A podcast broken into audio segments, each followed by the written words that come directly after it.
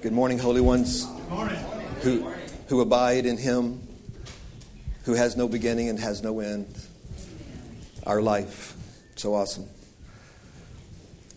I want to share a few thoughts this morning about something that I think is, I've, I've shared this before, probably a year and a half ago, maybe. Uh, it's on the website. We did maybe two or three messages on this, in fact, but hey, Jason. But I want to do like a quick little summary of it. It's really, really important, I think, that we see this. It's a, it's a, it's a teaching that's out there that's almost considered a given. It's a teaching that's out there among the churches that's almost considered like, well, of course, yeah, we, of course, we know about that.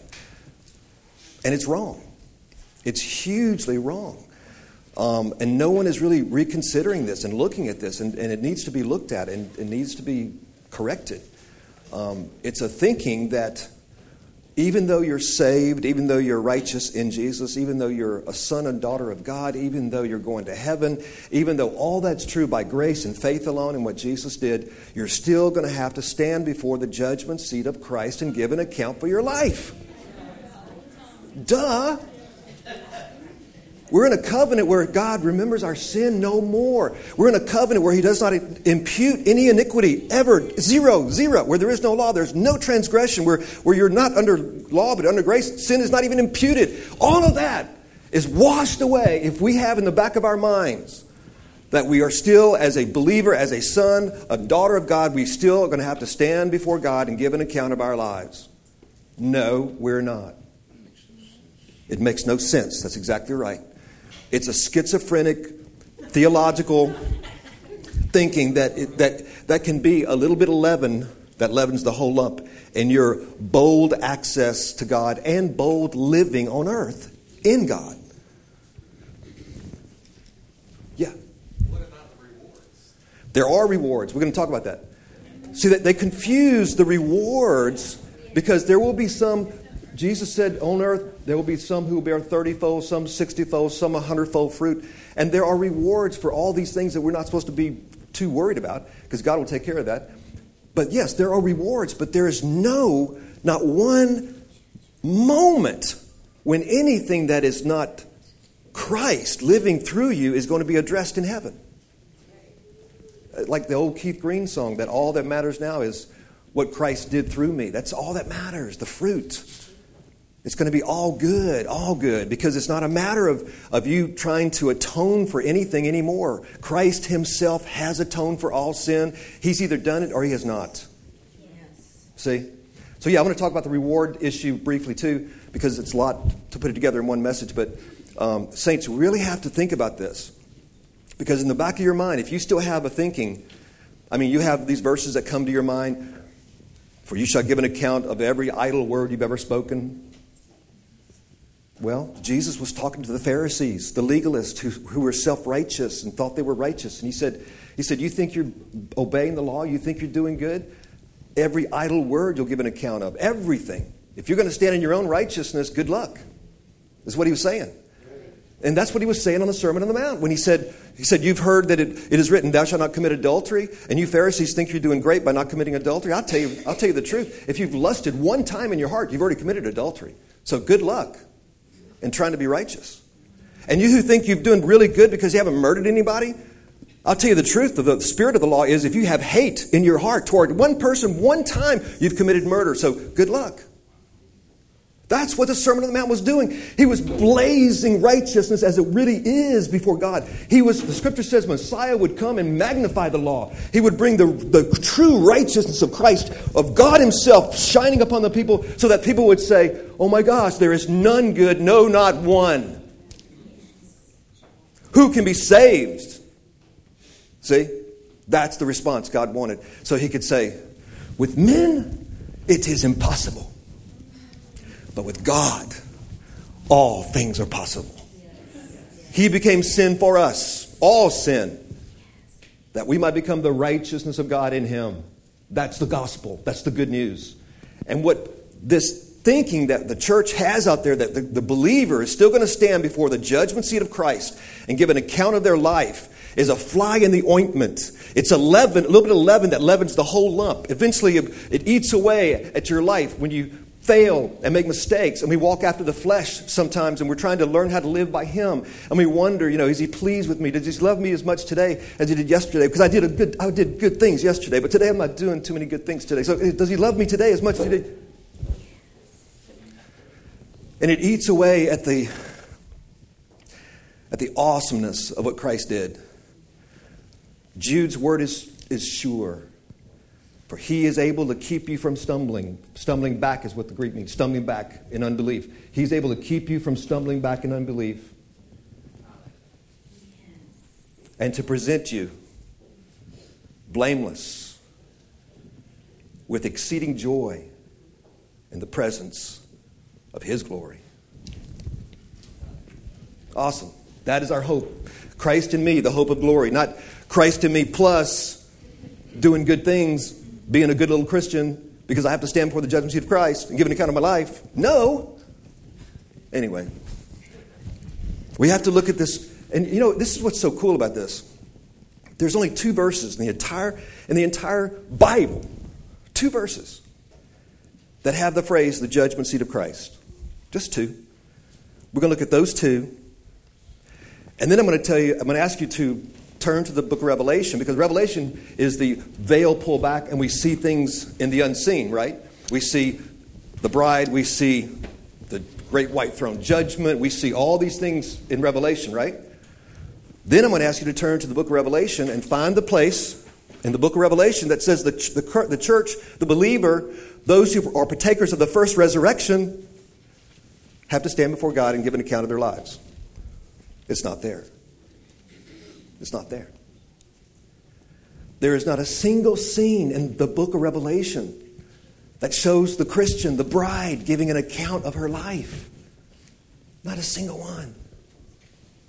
Did God leave out something really important there? I mean, I mean, He's showing us all these things that happen in the heavenlies at the end of the world, at the end of time, when everything's wrapped up. Where is the judgment seat of Christ in the book of Revelations? Where is it where the saints line up and give an account of their lives? And on the big screen, all that they've done in their lives is seen so we can decide what reward you get and what reward you don't get. Where is that in the book of Revelation? It's not there. Why isn't there? It's not there because the bride comes down from above, having the glory of God with no spot and no blemish or any wrinkle or any such thing, for he has washed her with the washing of the word of the gospel and presented himself herself to him perfect in Christ. That's another verse in Ephesians 5 that people misuse, you know, the washing of the word, that, you know, God's preparing a bride. He's getting the bride cleaner and cleaner and more pure. And, and this, the way you do that is through the washing of the word. And they teach that as if, you know, reading the Bible, you know, will cleanse you. Yes? I was going to say, Lot is recorded by God in the Word as a righteous Lot. All his failings. It doesn't record the failings, it records it right. He's a righteous Lot. Mm-hmm. Say it again. That's righteous Lot. The yes. Lot is righteous. Yes. But all his failings are not recorded. He doesn't look at that. Yes. That's, that's exactly right. That's exactly right. He doesn't look at that because he has looked at it. And he's not going to look at it again. He looked at it on his son. He made him to be sin for us. All of it. That we might become the righteousness of God in him. And, saints, we said this before, but it's not just that you don't have just imputed righteousness. That's what the old saints had before Christ. There was no new creation before Christ, it was impossible. The Spirit could not be given in a regenerative, regenerative way until Christ was glorified, John says. So there was no new creation. There was no way to create people anew. There was no way to join people to God before Christ came and accomplished his work of death and resurrection. No way. The Spirit could not be given until Christ was glorified and all sin atoned for. So all people before Christ descended to Sheol. They descended because they had righteousness just imputed as reckoned to them through their faith, but not actual righteousness. Which is why Jesus had to descend first from the cross and tell the, thief, This day you shall be with me in paradise. Another word for Abraham's bosom. This day we're going down. We're going down now and set them free. We're going down and taking captivity captive. We're going to go down and I have the keys now of Hades and death. And I'm going to open the gates and they're going to all be released. They're waiting for the work of Messiah on the earth. The blood had to be shed on the earth. So you don't have just imputed righteousness like the old saints, reckoned only. We do have that because it's not our own righteousness. We do have that. But beyond just a gift of righteousness that's imputed, you have a miracle, actual righteousness, a new creation, such that he could join himself to us. He cannot join himself to just something that's a legal fiction. You know, gift of righteousness only, uh, reckoned righteousness only, imputed righteousness only. No, God, who is spirit, must join himself to that which is perfect and holy and blameless, without spot or wrinkle, has no past and no future, no whatever. And he did that. He raised us from the dead and he joined himself to us because we are now a new creation in him, even though we are in these bodies, these earthen vessels. He has quarantined the power of sin into the, in these bodies and the members of our bodies. The apostles taught, and though we still stumble and fall sometimes because we're learning how to live by Him within, the real you really cannot sin. The real you cannot sin. First John, for the seed of God abides within you, and you cannot sin. Your only problem with sin really is because you're in this body. Absent from the body, from the body will be present with the Lord. Now we see through a glass darkly, we prophesy in part. But then we shall know all things even as we are known. When you're free from this brain of this creation, the new man will be, oh, yes. And you will know all things as you are known. It's awesome. A new creation. You're not becoming a new creation either. It's not a, it's not a process where you become a new creation. The process is the manifestation of the new creation. Always distinguish between the reality and the manifestation of the reality. The orange tree and the oranges. Distinguish between the reality, the unseen reality that God sees and men do not see, and the manifestation of the reality which God sees and man sees. Let your light so shine that men may see what's inside of you, that they may know your Father in heaven. You see? You're not becoming more and more righteous or more and more holy. You are. You are. And as the mind is renewed, that which is comes out, and people see who you are and who God is.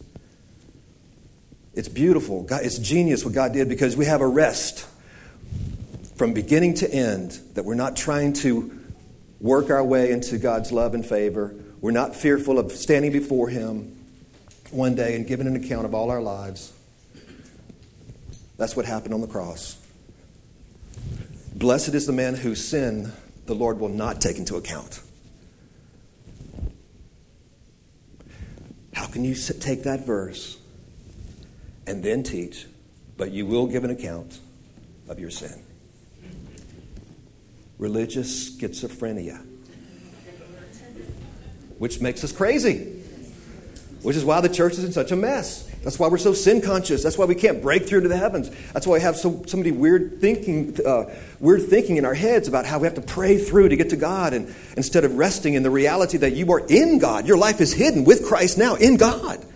Christ is in you now. What can you do to improve on that? You can't. That's we only, we only become aware of it. Paul says, "Awaken, and Christ shall give thee light." The sleeper must awaken to what is. It's so awesome. Well, Lord, we don't have many minutes to do this, but I just want to share a few thoughts. I pray, Father, by the Holy Spirit, that you would encourage us all to see just how finished your work is. That we wait only for the redemption of the body, the final, final work, which will be manifested. For you have already raised the body in your body. But we will see it and experience it with our own eyes at your second coming. When that which is mortal shall put on immortality. The only thing we wait for is the redemption of the body. And now we live by faith. We walk in this reality, full assurance and hope going boldly to a throne of grace, a throne of grace to find help in time of need, mercy. Just thank you, Father. Thank you for teaching us these things. Help the theologians see this. Help them be bold enough to revisit this whole judgment seat of Christ thinking, which doesn't make sense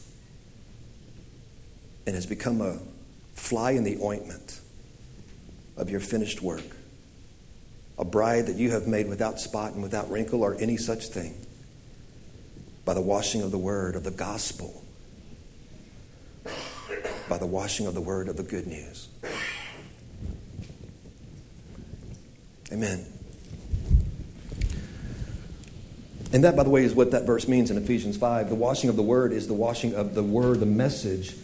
When people hear the gospel and believe, that word washes his bride without spot, without wrinkle.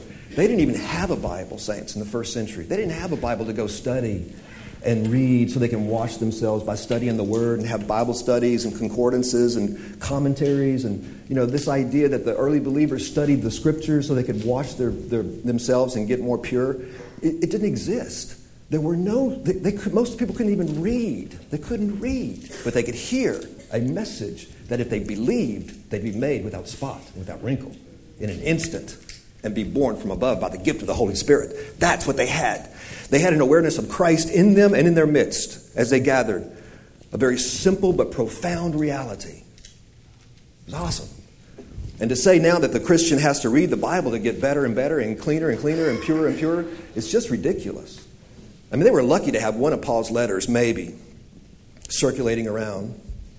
And most of the Greeks couldn't read Hebrew. There was no gospel written yet. That was written at the very end of the lives of the apostles. It was all just, they would travel and speak and encourage the saints. There wasn't this process of washing by reading the Bible. It was a revelation that they had been washed through his death and resurrection. Awesome. All right, let's do, we don't have much time. Let's look at this real quick. I want to share some thoughts about this. Second Corinthians, please, chapter 5. I told you there's only two places in, in the entire Bible where the phrase judgment seat of Christ appears. One place is 2 Corinthians chapter 5, verse 10. 2 Corinthians 5, verse 10. And the other place we'll look also very briefly is Romans chapter 14, verse 10. So they're both verse 10s, 2 Corinthians 5.10 and Romans 14.10. Only two places in the entire Bible. No mention in the book of Revelations of this so-called scene where the believer stands, the believer now stands before the judgment seat of God or Christ and gives an account of their life. No mention, book of Revelation, zero. Okay, let's look at this. Let's look at the, the biggie first, chapter 5, 2 Corinthians 5, verse 10. Now, notice, let me say this first. This, these few verses we're about to read are taught widely in the church to mean that the believer need not fear their salvation. They're going to go to heaven, they're saved, they're a believer.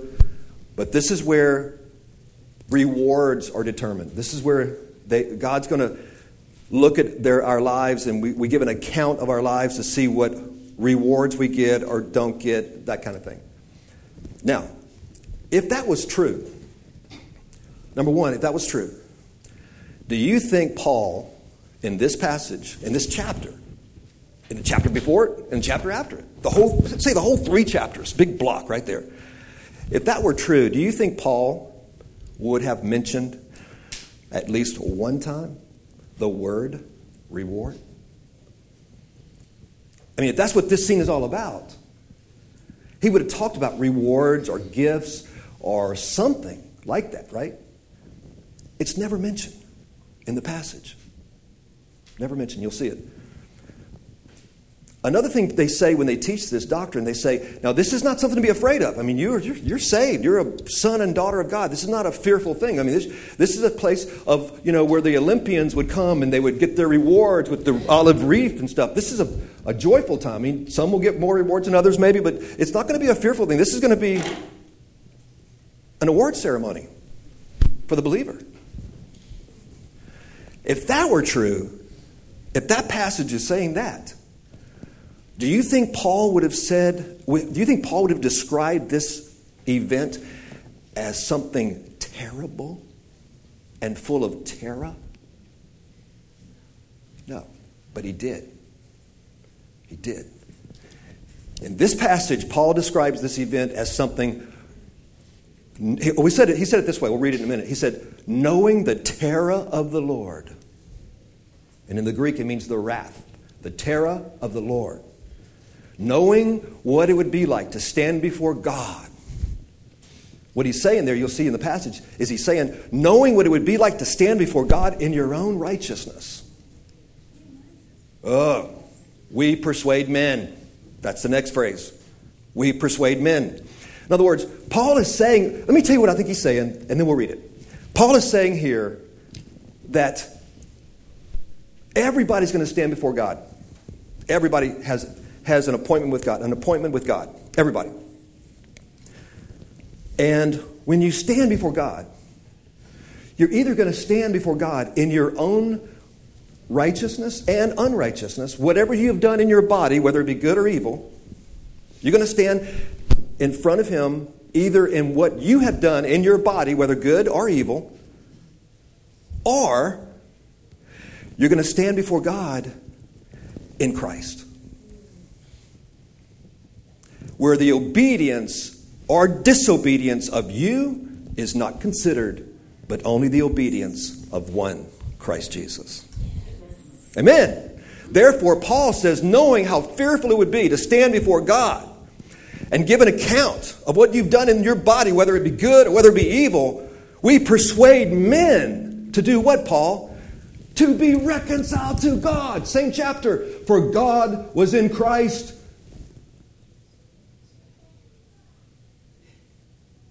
Not counting what men did in their body whether it be good or evil,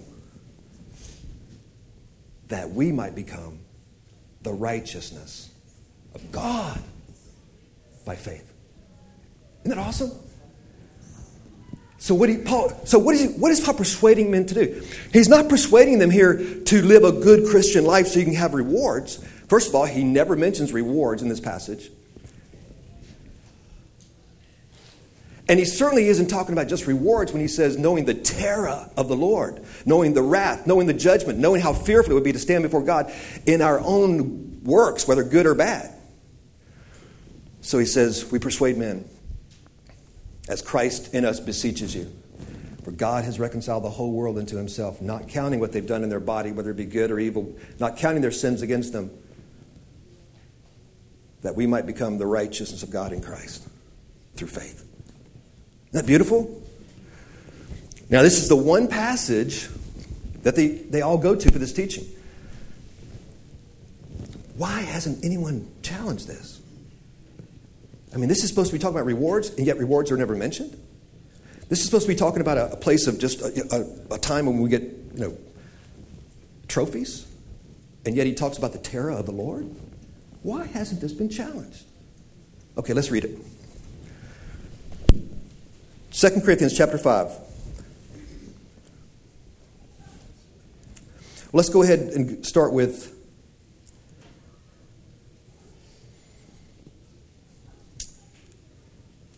Well, it's, it's really good. All of it's good in chapter 5. Well, the first part of chapter 5 is talking about when we die, we will immediately be in the presence of God, that we are going to leave this body and be with Him, and there's no even thought of that being a terrible, fearful thing. It's just like, this is Awesome. When we die, we're going to be in heaven.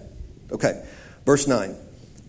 Therefore, also, we have as our ambition, whether at home or absent, meaning whether at home in the body or absent from the body with the Lord, to be pleasing to Him because we love Him. Verse 10. For we must all appear before the judgment seat of Christ, that each one may be recompensed for his deeds in the body according to what he has done, whether good or bad. Knowing, therefore, the fear or terror of the Lord, we persuade men. But we are made manifest to God. We, but we are made manifest. In other words, God knows who we are. And I hope that we are made manifest also in your consciences. In other words, I hope you know that we are, we are also sons and daughters of God. We are real, real apostles, what he's saying. Verse 12. We are not again commending ourselves to you, but, but are giving you an occasion to be proud of us, that you may have an answer for those who take pride in appearance and not in heart. The, the legalists were always saying that uh, Paul's not really an apostle, he's not teaching what's coming from Jerusalem. So he's saying, Look, I'm not trying to commend myself, I'm just letting you know that we are really the, the real deal. And we don't take pride in appearances like the legalists, but in the reality of a new creation, is what he's saying. Verse 13. For if we are beside ourselves, they claim Paul was kind of beside himself, that he was kind of crazy. Because he talked about these unseen realities. You know, he, he, didn't, he didn't keep the Sabbath holy, he didn't do the washings, he didn't do a lot of the things the Jewish people did, and he thought this is kind of crazy what he's talking about, how he's righteous as God is, how he's joined to God himself. He says, if we are beside ourselves, it is, it is for God. If we, are, if we are of sound mind, which he is, it is for you. In other words, I don't care how it looks, Paul says. This is the reality. They may say that, that we're a little crazy because we're teaching this unseen reality, but I'll be crazy for Christ, is what he was saying, because th- it, this is for you to see the truth. Verse 14 For the love of Christ controls us. That, that's why we're crazy. That's why we're crazy in terms of you know, going here and going there and traveling and spreading the word, because the love of Christ compels us, compels us or controls us. Having concluded this, that one died for all, therefore all died. In other words, and no limited atonement here either, saints. I mean, one died for all, therefore all died. In other words, he has judged the world. All died already, all judged, all judged. And we, the love of God compels us to tell people this good news. But knowing the terror of the Lord, knowing what it would be like to stand before Him and give an account of whatever you've done in your body, whether it be good or whether it be evil, we therefore persuade men. And we may look crazy at times, traveling and moving from city to city and proclaiming with passion this awesome work of Christ. But it is for you that we do this. It is we, God knows us. He knows us, and I hope you know us too. That we're we're actually the real deal. That's what He's saying here, saints. You see that? He says, for, Christ died for all. Therefore, we want to reach all. Look at verse 15. And he died for all, that they who live should no longer live for themselves, but for him who died and rose again on their behalf. That's how Paul sees his life. I don't want to live for myself anymore. I want to go out and tell the world this message. I, I got to tell somebody. I got to tell somebody, like the song says. I got to tell somebody. I got to tell somebody. Even though that looks crazy, sometimes Paul says, I got to do it. The love of Christ compels me because he died for all. And then look at verse 16. Well, at the end of verse 15 is awesome too. He died and rose again on their behalf. Now, these people he's talking about, that he died and rose again on their behalf, you telling me those people that he died and rose again on their behalf are referred to the, as the people that have to give an account of what they did in their body, whether it be, whether it be good or whether it be evil? It's impossible. In the same breath, he's saying that everybody's going to give an account of their lives. Therefore, we persuade men don't be in that position. As they say, don't be that guy that stands before God in your own righteousness and in your own sin, whether it be good or whether it be evil. Don't be that guy. We persuade men. The love of Christ compels us, for he died for all. All died, all were judged. We, com- we are compelled to bring this word to all. You see it? And then he goes, verse 16, therefore from now on we recognize no man according to the flesh, even though we have known Christ according to the flesh as a natural man, yet now we know him thus no longer, for he is ascended.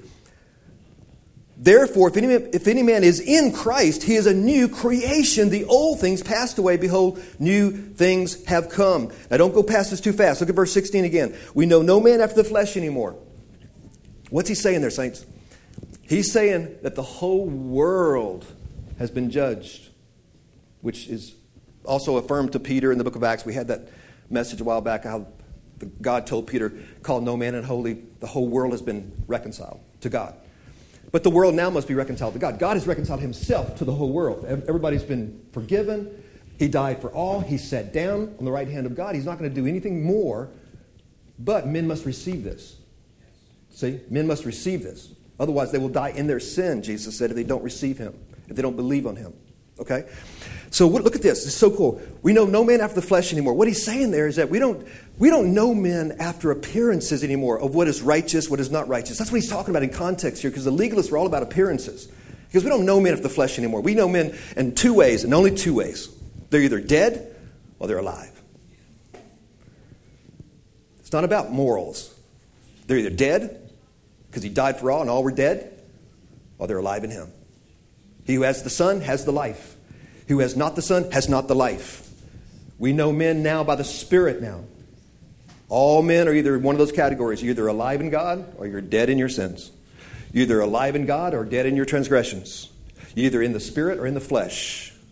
It's awesome. We don't know men after the flesh anymore. We don't, we don't look at the outward appearance. We don't look at how good someone's doing. Because it's not the issue anymore. The issue is do you believe? Have you received Him? Have you been raised from the dead by the gift of the Holy Spirit of life? See? There are only those who are alive and those who are dead. And all those who are alive are righteous, and all those who are dead are unrighteous. But it has nothing to do with performance, but only birth. Are you born from below or from above? Are you of Adam or are you of Christ? It's awesome. Okay, now let's look at this. So cool.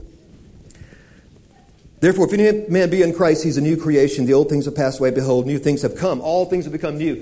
What he's saying there, saints, the new creation is not becoming, it's an act of creation. What act of creation did God ever do that took time? He said, and it was. We have been created in Christ Jesus unto good works that we merely just walk in because the good works are inside of us. That's who we are. But we were created in Christ Jesus. And when he, when he created man, he said, It's very good. And he created you in Christ Jesus, and he said, You are very good. You are very, very good, my son, my daughter. See? Creation, by definition, is not a process. Creation, by definition, is instantaneous. He said, and it was. Again, remember, the process is the manifestation of the unseen, invisible creation. The process is a manifestation. The, the, gradual manifestation of what is unseen is the process. That's the renewal of the mind. That's the fruit bearing that comes forth. But what is, is. Okay, now, let's finish up right here. So cool. Verse 18. Now, all these things are from God. All this is from God. None, man cannot take credit for any of this. Who reconciled us to himself through Christ and gave us the ministry of reconciliation. Namely, that God was in Christ reconciling the world to himself, not counting their trespasses against them and he has committed to us the word of this reconciliation. Therefore, we are ambassadors for Christ, as though God were entreating or begging through us. We beg you on behalf of Christ, be reconciled to God. He made him who knew no sin to be sin on our behalf, that we might become the righteousness of God in him. Now, that thought is just a few breaths away from the thought that he just wrote about the judgment seat of Christ. Think about it, saints. Religion has blinded us. That thought I just read from Paul's own pen. It, is that the speaker? It's like loose. Maybe if you could just hold that. I think that I see that wire moving a little bit. Maybe it's slow. It's probably just short or something. Know the enemy doesn't want this message to get out. But you see what I'm saying, those saints? It's so clear. How can you read that? How can, how can anybody read that? That he said,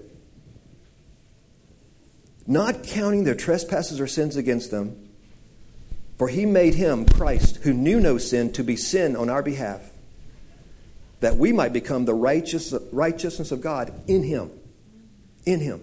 The moment you're in him, you're the righteousness of God. But you have to believe. Because we are, Paul says, we're begging the world to be reconciled to God. God's already reconciled, reconciled himself to the world. You see it? So what this is, what this is all, it's very simple. It's a simple, Paul is simply saying here that everybody's going to have to stand before God. And you can either stand before God in your own, with your own life, whether what, what you have done in your body, whether good or evil, or you can stand before God in Christ. Therefore, we persuade men to believe to be reconciled to God. Can you hold that thought for a second? Thanks. I know I'm running out of time. Um, is, is that making sense? We need to be bold about this, saints. Oh, it might be this. Sorry about that.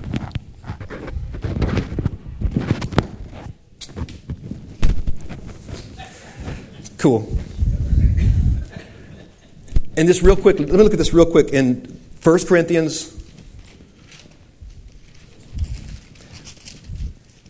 I know this takes longer than, but I just wanted to throw these out, these thoughts out here so we can begin to just, just think about them again. I know we've looked at it before.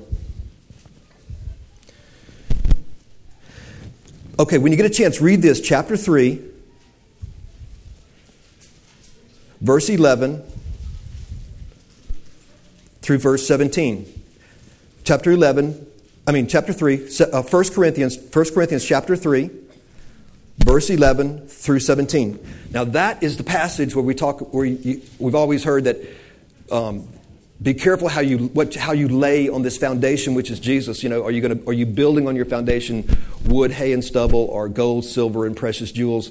Because the, the analogy there is that when, if you're building with wood, hay, and stubble, and fire comes, guess what's going to burn up? The wood, hay, and stubble. Not the foundation, because your own foundation that Paul says here is, which is Jesus himself. But in your life, if you build your life in, uh, uh, with law and, and legalism and trying to do your best for God, but not, never really walking in the power of the Spirit to bear fruit that remains, then your life work could have been just uh, for nothing because it was just wood, hay, and stubble. But if we walk by this power of the Holy Spirit and God is bearing fruit that remains in our life, we are building on that foundation, which is Christ gold, silver, precious jewels. And the analogy is when, the, when fire hits that, it doesn't hurt, the jewels remain, in fact, even shine brighter. Now, this fire has been, what they have done is taken this passage, which is from a different letter. It's not even the same letter of Paul. This is 1 Corinthians. The other one was, was 2 Corinthians. The mention of a fire here in, in 1 Corinthians is they tie that in with the judgment seat of Christ. See, there's no reference to a judgment seat of Christ here at all, just the rewards. So they, they tie the fire with the judgment seat of Christ. This fire is not the judgment seat of Christ, and it's not even mentioned in here. The fire is the fires and trials of life. Peter said, Think it not strange, the fiery trial of life. Think it not strange. Um, Peter says, Our faith is tried by fire in this fallen world. Fire. Jesus described it as wind and rain and storms beat on two houses. One house stood, one did not. He's talking about life, the trials of life. In other words, if your foundation is in Christ and you're walking by the power of the Holy Spirit, bold in your, your reality of who you are as a son of God, you're going to bear much fruit. Jesus said, You abide in me and I abide in you. Your, my words abide in you. Don't forget what, I, what I've told you about who I am and who you are. You abide in me, depend on me, you'll bear much fruit. That's the fruit that remains, Jesus says. The fruit that remains silver, gold, precious jewels. So that when the fires of life, the trials of life hit us tragedy, persecution, death, bombings in Boston, earthquakes in China and Oklahoma, bombings, explosions in Texas houses leveled, people dismembered at a race. Eight year old boy dies. When the fires of life hit us, you will not give up hope of God. You will not give hope of life. You will not be deceived by the enemy to say your God is a bad God because you have been built in the power of the Holy Spirit and you will bear much fruit, and many will see your testimony, and many will see His hand in your life in the midst of this awesome, uh, in, the, in this awesome work that God has done. And many will believe, and you will bear much fruit. You see? This is not some fire God's going to put you through after you leave this earth. No, the fire is here. The fiery trial of this world, the fiery trial of persecution and judgment and earthquakes and disease and all the things we have to battle in this world. But through prayer and through the power of God, we can overcome. We can walk through these things victoriously because of who we are and who He is in us. To live as Christ, to die as gain. And you will bear much fruit by your words and by your life of courage and confidence in Christ. You see that? That's what He's talking about here. But if you build your life, if you build on Christ, you know, if I do good, God loves me, and if I don't do good, God doesn't love me, and I'm going to be a good boy because I want to stand before the judgment seat of Christ and get a reward, or I, am going to keep the Ten Commandments. I'm going to do the best I can. If you have this legalistic thinking, your life is going to be when when the when the stuff hits the fan. You're going to wonder where God is. because you haven't had that intimacy, that reality that we talked about last Sunday. Only one thing is needful Christ, and Christ alone. Gold, silver, and precious jewels will be built on the foundation of Christ in your life, and many will see it, and you will bear much fruit. Hebrews says, and I'll close here, that we all must die and face the judgment. We all must die and face the judgment. It is appointed unto men once to die and face the judgment. Next verse, which is never read, hardly ever read, on Christian radio just the other day on WTLN. On WTLN, the new Christian radio, WT, the new WTLN. I get so frustrated with it. And they'll read this passage For it is appointed unto men once to die and face the judgment, and just leave everybody hanging. and they go on to some other program. No, that's not the gospel. The next line says, So also are in the same way Christ died, took my appointment with death, and bore the sins of the world, the judgment. See? He took my appointment with death, He took my appointment with judgment. Jesus said as he went to the cross, Now is the judgment of this world. Now the prince of this world shall be cast out, the accuser of the brethren. He shall be cast out. Now is the judgment of this world. It is appointed unto men, yes, to die and to face the judgment. We all shall stand before the judgment seat of God and, and, and give an account of who we are. But if we have believed, we have someone else has taken our appointment with death and judgment. In fact, even the death itself is not the real death because Jesus said, He who believes in me shall never die. Just the body dies. And then absent from the body is to be present with the Lord. We have eternal life now. We're not going to get it. We have it now. John says, abiding within us. It's awesome.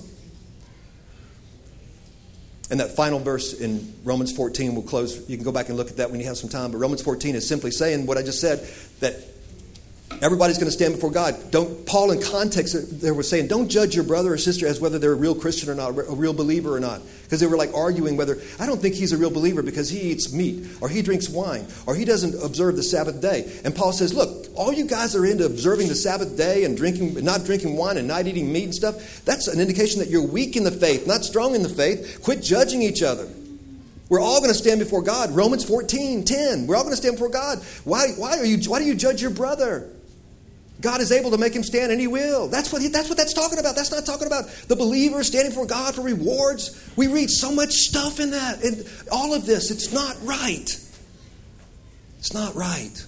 The Apostle Paul never taught such a doctrine. No apostle taught such a doctrine that the believer stands before God and gives an account of his life. Even Jude, Jude that was hard. He was hard in his letter about false teaching and false prophets. Even Jude says at the end of his letter, God, who's able to make you stand before the presence of his glory, exceeding with exceeding joy, blameless. It's either true or it's not. He has made us holy and blameless because we're in him. It's awesome. So allow the truth grow in us. Let this truth grow in us. Release those saints that still feel like they have to give an account to God of, the, of their lives. The only account we have to give is what did you do with Jesus? What did you do with my son? That's it. The Holy Spirit is sent to convict the world because they believe not on Jesus. That's it. For he who, he who has believed on him has passed from death and into life. You see it, saints? Awesome. Yes, and then. Maybe they could get you as a guest on that radio station. it's not all bad, of course. It's not all bad. Um, there's a lot of good teachers on there. I'm not saying the whole radio station, but but that's to me that's ministerial malpractice. It is it is ministerial malpractice to teach the body of Christ that you're going to have to stand before God and give an account of your life, whether it be good, whether evil. That's ministerial malpractice. It's lazy exegesis of the scripture. It's wrong. But there are some good teachers on there, um, no doubt. But I just I get all my soapbox when I hear that stuff. And last one. Can we make it really short? real, real short. When you read this in the Greek, it becomes a very powerful verse that supports us. The translators over here, they were law-minded, and they didn't want anybody to get the idea under grace that they have freedom. So they changed words. Judgment seat is not there in the Greek. It's Bema. It's Bema. Right. Bema is a place where rewards are given out every four years. That's Well, no, no. See, that's you, you, that's the trap. They they use that argument to say it's a, re, a place of rewards. It's not that. Bema in the Greek means a judge. It's a place of like a court, a court of law. It's a judge.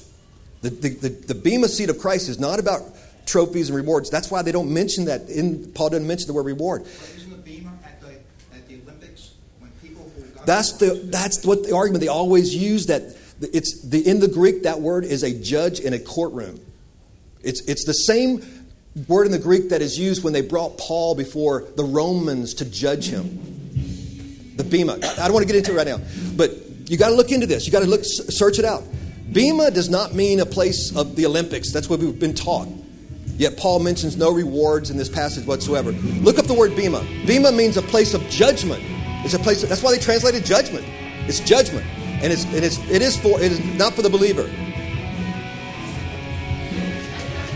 Lord, thank you so much. Help us see these things and help us be strong and be willing to change our ideas and change our mind about wrong teaching. Thank you so much, Father. You're so awesome. In Jesus' name, amen.